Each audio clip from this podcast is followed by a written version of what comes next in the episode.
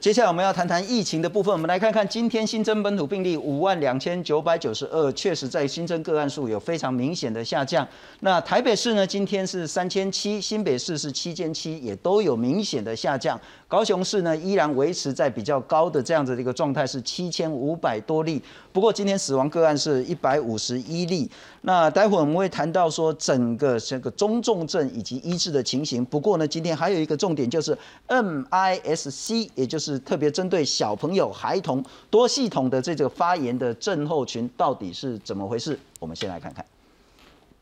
本土疫情延烧，儿童染疫数也不断增加。五号晚间，台大医师林明泰就在脸书发文表示，四月底曾收治一名十岁确诊男童，不过是轻症，两天就痊愈。没想到五月底却出现腹泻、淋巴结肿大、起红疹、四肢肿胀的情况。经诊断是罹患多系统发炎症候群，在加护病房急救五天才脱离险境，是全台首例确诊康复后并发多系统发炎症候群的个案。感染后。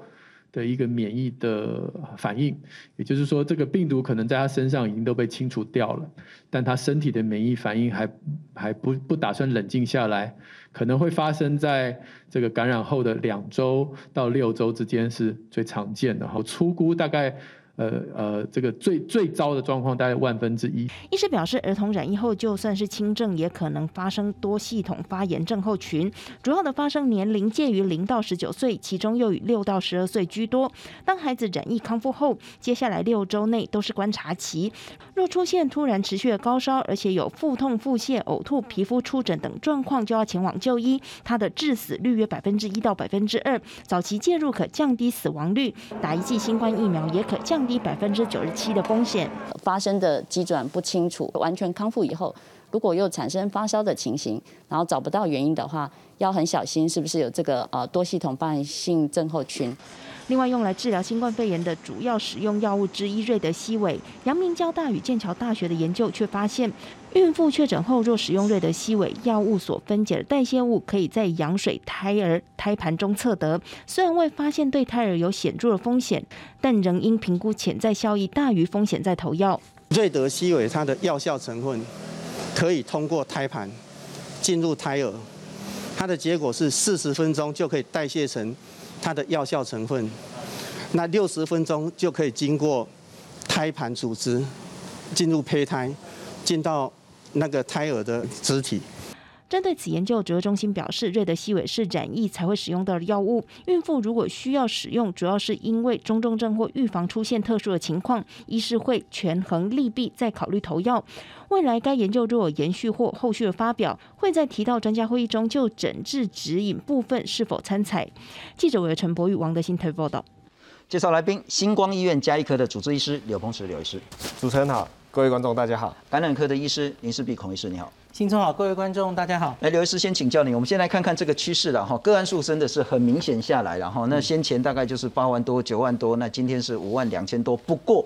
因为连续三天的假日嘛，哈，那希望说还可以继续往下，这是一个，但是陈世忠部长也讲得很清楚，似乎有看到下来的趋势的。那可是呢，中重症跟死亡并没有明显下来。那我们来看看另外一个东西呢，是不是全国的这个叫做盛行率？盛行率概念就更简单了哈。这个县这个市呢有多少人确诊啊？这个县这个市呢有多少人这个当分母确诊当分子就叫盛行率了哈。我们来看看新北市是十六趴。台北市是十一趴，桃园市是十三趴，换句话说超过十趴。那可是高雄到目前为止，这是高雄市政府呢，呃给呃这是潘水，这是呃疾管署给的最新资料，六月六号的资料，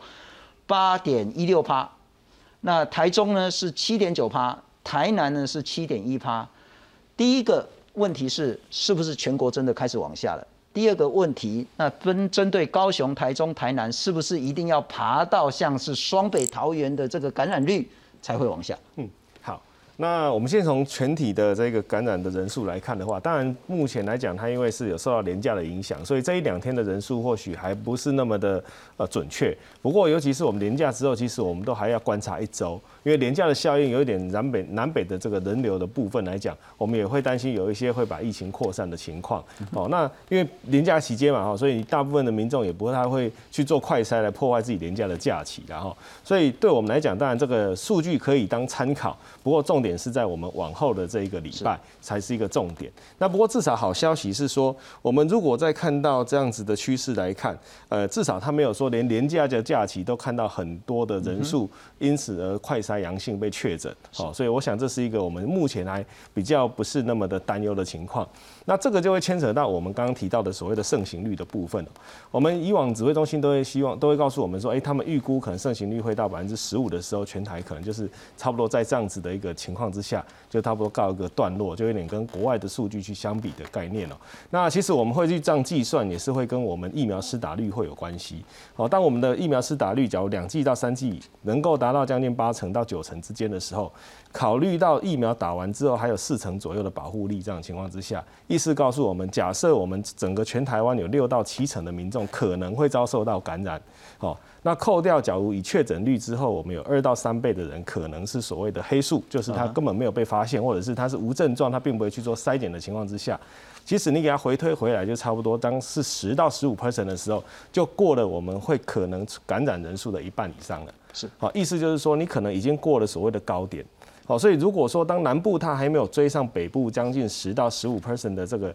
总盛行率的时候，那这时候可能还会有一小段的时间，可能二到三周的时间啊，还会在南部看到这样子的疫情人数的上升。是，可是当整体全国的人数可能已经到了十到十五 percent 之后，那就真的是整个疫情就会曲线，我们整个除了过了高原期以外，可能都已经过了所谓的下降期。OK，好，因为等于是相当于已经预期在全。台湾的这个感染人数或许已经将近五成了，好，等于是你去抓二到三倍来看的话，我们还是可以预期，不管是高雄、台中或台南，它可能也还是要到十趴的盛行率之后才会往下掉。对，而超过十趴之后呢，掉会掉的掉掉掉很快，因为它可能因为过了到后面，你一过了这个高原期之后，后面它的人数其实再上升就有限。换句话说，台南、高雄、台中。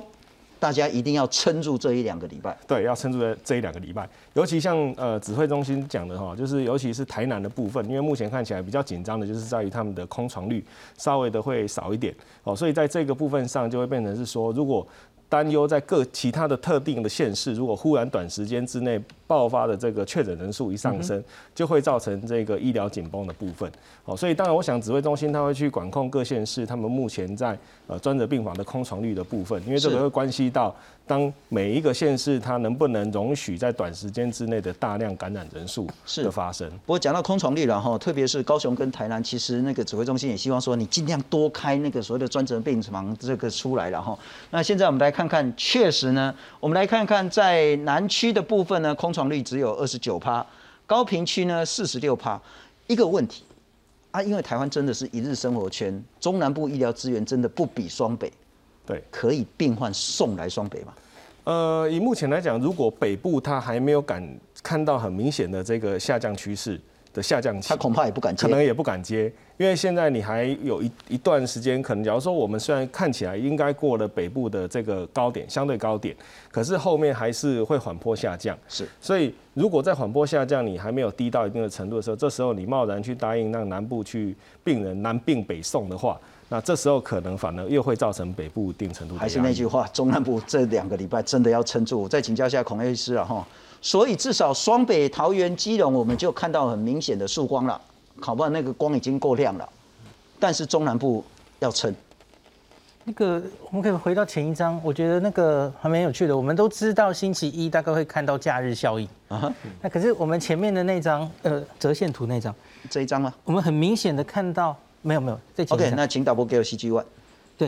对，它很明显可以看到往前一周一周每一个星期一吼，你看到那个六万六、六万、五万二，有看到吗？周一效应。周一效应，所以说同样是周一效应，可是可以看到，哎，它好像也下来了一点。至少周一跟周一比也下来了。对，那当然我们要注意的是，五月二十六之后是以快筛为主的确诊，然后 PCR 大量减少哦。那可是五月二十六号以后，它的整体当然可以互相比较嘛，是。那我常常觉得这几周看起来星期三特别重要，因为星期三通常就会冲到最高，因为前面的假日效应收掉，然后就在星期三爆出来哦。所以假如这个星期三的数字，我们可以看到它虽然爆量，它它又起来了，可是它没有超过前面的高点。特别是前一周的高点，我觉得多少应该可以参考一下哦。然后今天指挥中心其实有出另外一组六组图，就是每一组图，然后它是用发病日、发病日来当当做那个案例数哈，而不是通报日哦。然后他去看这个到底是不是已经过了高峰，然后看起来很明显，就是刚刚你们两个说的哈，是双北还有北部看起来已经过了高点了。他用七日平均去看，那可是其他四张图就包括了东部我总算找到了你说的这一张，对对不对？东部你看左左上角两张很明显，好像看起来过了嘛吼，过了那个高高点了。是那可是你看到右边，然后下面高平、中部、南部，看起来就是稍稍到了高点，有一点下来，也许是现在的假日效应，这不能太高兴哦。所以它可能就像大家看一下前面左上角也也稍稍在高原有停下来一点点哦。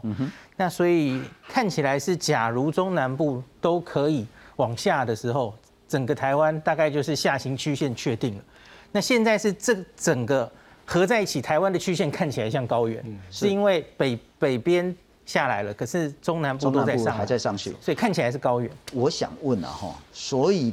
是不是我们可以乐观认为，一个两个礼拜之后，台湾就不是像丘陵或蚯蚓然后这个其实讲蚯蚓也有点有趣，就不会是在这么上上下下起起伏伏的高原状态。两个礼拜后，我们可以期待直接往下。我觉得应该会。那可是有另外一个我们要观察的，就是它会下到什么程度？会下到、呃会下到什么斜率？那像是因为我们可以看两个国家不太一样哦。纽西兰其实没有下的非常好，纽西兰是过了高点没错，然后大家都很高兴。可是它其实一直到现在为止，它离高点已经很远了哦。可是它还是有一定程度的感染，然后后续其实也有很多死亡发生在后面，所以我觉得可能的原因是因为纽西兰其实类似我们，前面守得很好，所以自然感染人其实非常少，所以他总还是找得到，虽然传染速度已经慢下来了，是可是他总还是找到没有感染过的人。好，那孔医师，我再请教你了哈，这是高雄市政府提供的这个包括花莲等六都的这个所谓的各县市发生率，那当然就是会用总人口做母数了哈。那基隆其实这一条灰色的线是非常高的，但是现在也下来了。新北其实也很严重，但是现在也下来了。台北其实就这个发生率呢，并不是最高点，但是现在台北呢是降到最低的。可是我们看到这个绿色的高雄，然后这个应该算是棕色的台中，黄色的台南，嗯，呃，好像要下不下，要上也好像没真的上去。因此，我想问的是说，高雄、台中、台南，它在医疗上真的是一个非常严重的警讯吗？还是说我们其实维持住这个东西，应该勉强可以过关？是单看高雄的话，因为高雄这几天一直在追踪的就是他们的专责病房的比例，我看他们大概都在五成，空床率在五成上下。那可是，在南部别的地方，像是高屏东那边，然后偶尔会看到一些新闻，台中也有哦，就是在急诊第一线工作的人，是。大概出现了类似两三个礼拜前在台北出现的状况，就是特别是儿科，儿科儿科更是首当其冲哦。然后就是急诊还是很忙，虽然我们现在已经初步解决了蛮多问题了，就是可能没有那么多人冲急诊，只是为了保险，只是为了请假，是。初步有解决一些。可是如如信聪所说，中南部的那种每一个医院，然后有多少人的这种比例，医疗量能可能没有台北那么充裕的话，哦是，所以他们有可能会台北这种海啸挡得住，可是中南部也许有一些地方，我我不确定是不是所有地方，高雄也许相对是好的哦，那可能会有有有一点撑不住的感觉。是因为中南部跟东部的医疗资源真的不比双北了哈。那相同的压力，其实在中南部跟东部呢，那个承受的那个能量就会少很多很多。另外一个，今天其实要请教刘医师了哈，还谈到 MSIC，就是一直有一些奇奇怪怪的东西出来然后，已经好像那个感染，但是确诊确诊好了之后，突然又发生这个东西，叫做小朋友的多系统的发炎的症候群。那致死率到一趴到两趴，我还是想问，这个到底是什么？很严重吗？该如何预防？这个其实在之前的变种株，其实我们就有发现到这样的问题哈。那它主要就是因为可可能跟以往我们过去像我们认知的像川崎氏症这样子的一个表现，就是说你可能感染了一个病毒或甚至感染了一个细菌之后，我们身体可能自己产生了某一些的抗体，那这些抗体攻击到我们自己的一些器官，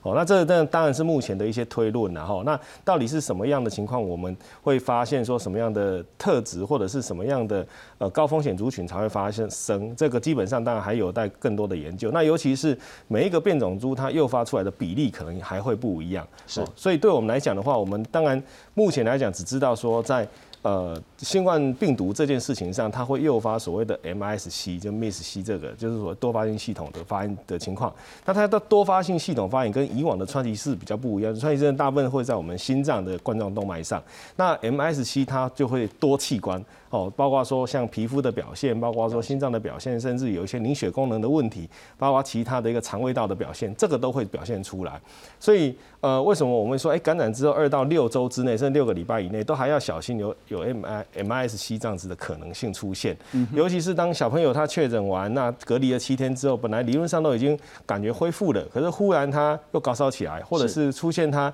一些临床上你无法去解释的一些呃皮疹，或者是出现一些肠胃症状的时候。这时候你可能就要小心，他会不会跟这个 MIS C 有关系？那当然，在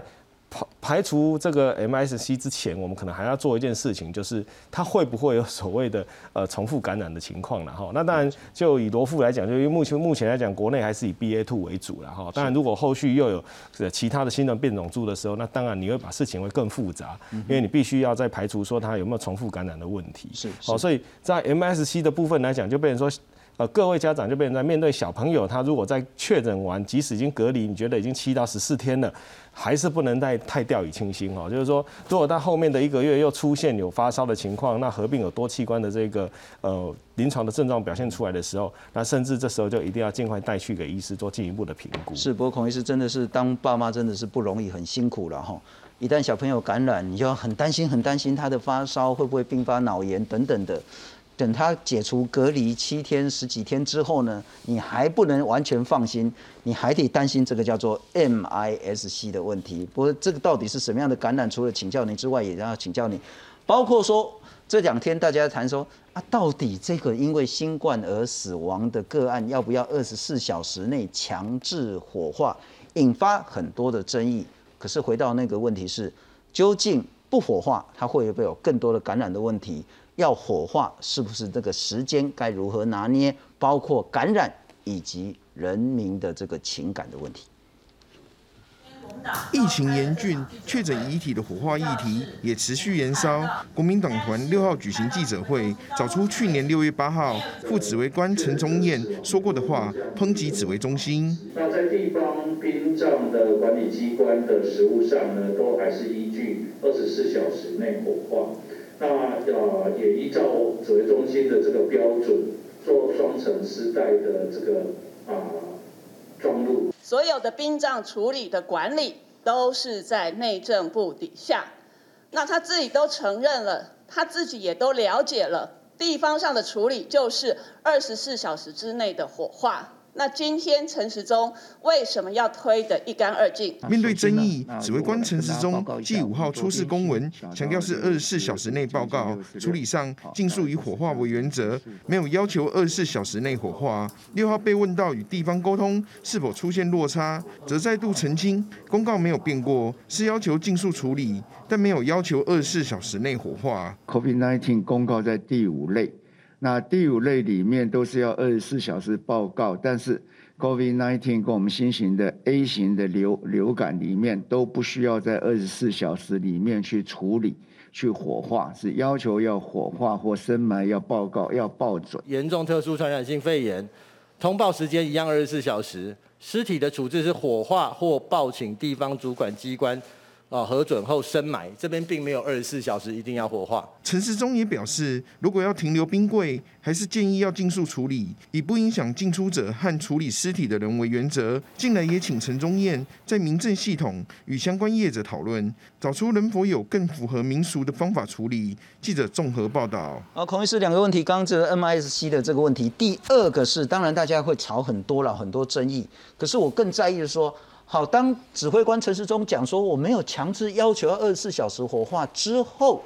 那现在因为我每天还是死了一百多个人。那这些死者该如何处理他的大体？我们来看看陈世忠讲说，二十四小时内是要通报，不是要火化。那火化是原则，深埋你要报准，是要尽速，可是没有强制你要二十四小时火化，从来没有这样讲。我有一讲说啊，你也没有真的清楚交代嘛，哈。那以前实务上就是二十四小时要火化，中央要把来龙去脉讲清楚，让往生者有所交代。民进党讲说确实没这样规范，可是实务就是这样运作，或许有误解。那在家人道别上有。那些遗憾，国民党讲说，那到底是你指引不明确，还是殡葬业者误会了？那卫福部要讲的够清楚，因为接下来到底大家怎么处理？一个是火化问题，一个是刚刚讲说多系统的这个发言问题。我们先讲火化好了，火化可以很快的讲。好，因为只以学理上来说，我觉得现在这个奥密克戎应该已经不用如临大敌这样处理了，因为我们在法定传染病是第一类。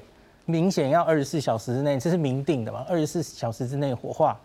然后第五类其实就可能会有各自规定，因为第五类摆的常常都是一些新兴传染病，还不是很确定的。嗯哼。然后文字上就是刚刚信聪有念过的哈，他其实没有写出二十四小时，可是他写尽数。禁数就什么样叫禁数？禁数也不可能让你 七天算不算数？对对，我不知道。那可是假如只以学理上，我们当然是担心尸体有可能。经由后续这个礼敬的过程中传给家人，有没有这样的风险？哈，那可是大家知道，这个主要其实是飞沫传染跟直接接触传染。直接接触传染，我觉得经过后续的一些处理，应该可以把它风险降低一点。是，然后飞沫因为人已经去世了，它应该是不太有机会再把从主动有气出来散播到空间。在科学上有没有任何证据是？尸体会传染给活人，别的病毒有那种传染力很强的。奥密克戎应该，我记得我们零星有看到前两年有类似的报道，不能完全排除。只要经过呃适当的消毒，对，我想应该是可以克服。对对对，基本上其实我们根本连禁术这两个字都可以不要要求。对，而且我觉得其实也是就是我们之前常常提的，是不是还要把这个病当成第五类法定传染病？如临大敌的每一个案例都要二十四小时通报，我觉得这已经到了要好好思考的时候哦。那刘医生，我就过去的事情当然还有争议，还会吵了哈。那以后的事，究竟我们该不该禁速？那禁速你不可能拖什么这一个月、两个月还不火化嘛哈？禁速真的有必要吗？我觉得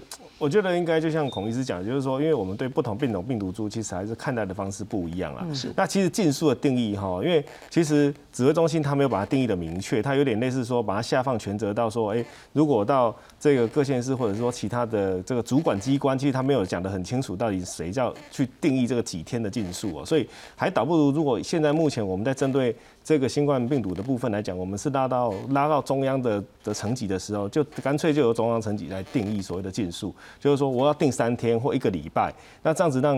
不管是殡葬业或者是民众，至少有一个依循可以去去遵循呐。那当然，如果说在不同的宗教礼节上，他要去做考量，那当然你可能就要去做这个部分上有没有需要再去做寻求一个共识，说，哎，那我们就定义一个时间点，那可能大家都比较能够接受。就我搭烫七七细在高岗对，那样传统礼的部分来讲，那个当然就。这个要很久啊，不过过去就像孔医师讲的，其实我们在过去是在东南亚看到有一些特别的习俗，印度他们有时候会什么尸体大家要整整个村庄绕一圈啊，做什么的，结果大家去抚摸它做祈福这个动作，结果就有因为这样子的仪式过程，每个人都中了，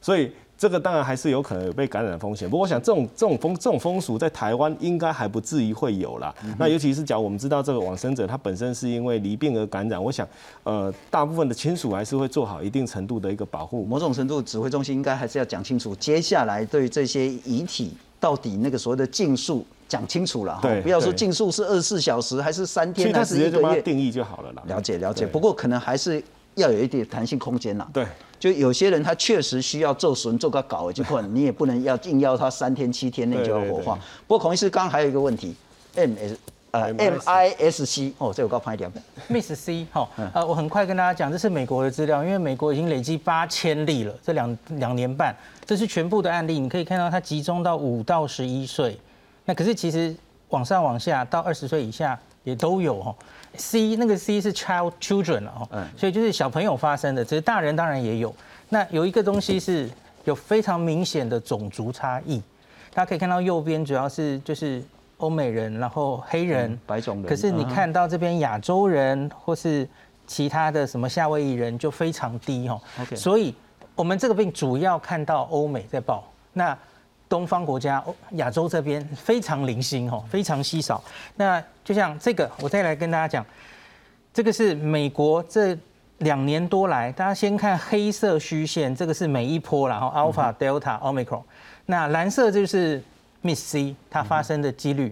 因为它通常是发生感染之后两到六周嘛，所以你可以看到 alpha 之后、delta 之后各发生了一大波。可是 omicron 冲到那么高之后，竟然没有什么 miss C 出现。OK，所以亚洲人还有 omicron 这两个加起来，然后我们疫苗又打得这么好。我相信我们的 miss C 应该不会太多才谨慎。